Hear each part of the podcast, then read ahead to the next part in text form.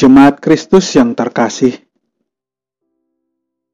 renungan untuk kita malam ini berjudul "Waspada Terhadap Pengajar Palsu".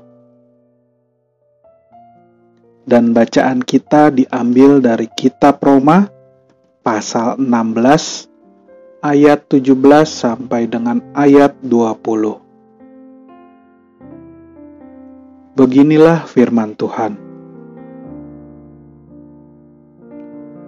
Tetapi aku menasihatkan kamu, saudara-saudara, supaya kamu waspada terhadap mereka yang bertentangan dengan pengajaran yang telah kamu terima, menimbulkan perpecahan dan godaan. Sebab itu, hindarilah mereka, sebab orang-orang demikian tidak melayani Kristus, Tuhan kita tetapi melayani perut mereka sendiri. Dan dengan kata-kata mereka yang muluk-muluk dan bahasa mereka yang manis, mereka menipu orang-orang yang tulus hatinya. Kabar tentang ketaatanmu telah terdengar oleh semua orang. Sebab itu, aku bersuka cita tentang kamu tetapi aku ingin supaya kamu bijaksana terhadap apa yang baik dan bersih terhadap apa yang jahat. Semoga Allah, sumber damai sejahtera, segera akan menghancurkan iblis di bawah kakimu. Kasih karunia Yesus, Tuhan kita, menyertai kamu. Dengan berkembangnya teknologi saat ini, kita semakin mudah untuk mengakses ilmu pengetahuan melalui alat elektronik yang kita miliki. Bahkan dapat dikatakan dengan biaya yang sangat murah, kita bisa mengakses dunia yang kita mau. Kemudahan ini menjadi peluang untuk semua orang mendapatkan ilmu pengetahuan secara murah, bahkan gratis sesuatu yang beberapa tahun lalu adalah barang mahal dan hanya bisa diakses oleh segelintir orang yang memiliki kemampuan. Di samping dampak baik yang dirasakan, kita juga sedang menghadapi persoalan besar dengan hal ini.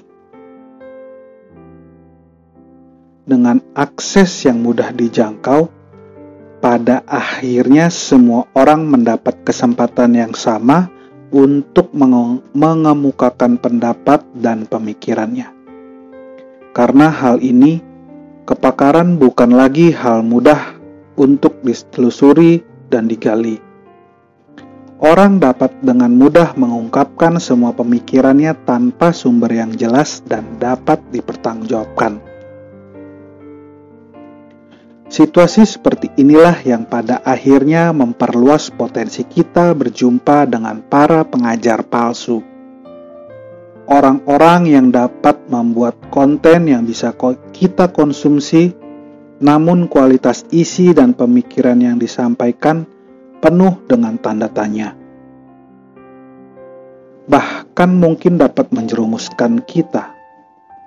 Celakanya bila orang-orang seperti ini yang pada akhirnya mendapat panggung dan menyebarkan sesuatu yang salah, bahkan bertentangan dengan perintah Allah. Celakalah kita. Oleh karena itu, mari kita terus belajar dari Alkitab dan orang-orang yang terbukti takut akan Tuhan. Mari terus mawas diri dan mengembangkan diri agar kita tidak mudah diombang-ambingkan keadaan yang semakin tak mudah untuk dikenali ini. Jadikan Alkitab sebagai pedoman hidup kita yang utama dan hiduplah dalam kehendaknya. Demikianlah renungan malam ini. Semoga damai sejahtera dari Tuhan Yesus Kristus tetap memenuhi hati dan pikiran kita. Amin. Jemaat yang terkasih, mari kita bersatu hati masing-masing menaikkan pokok-pokok doa yang ada di dalam gerakan doa 21 GKI Sarwa Indah. Mari kita berdoa.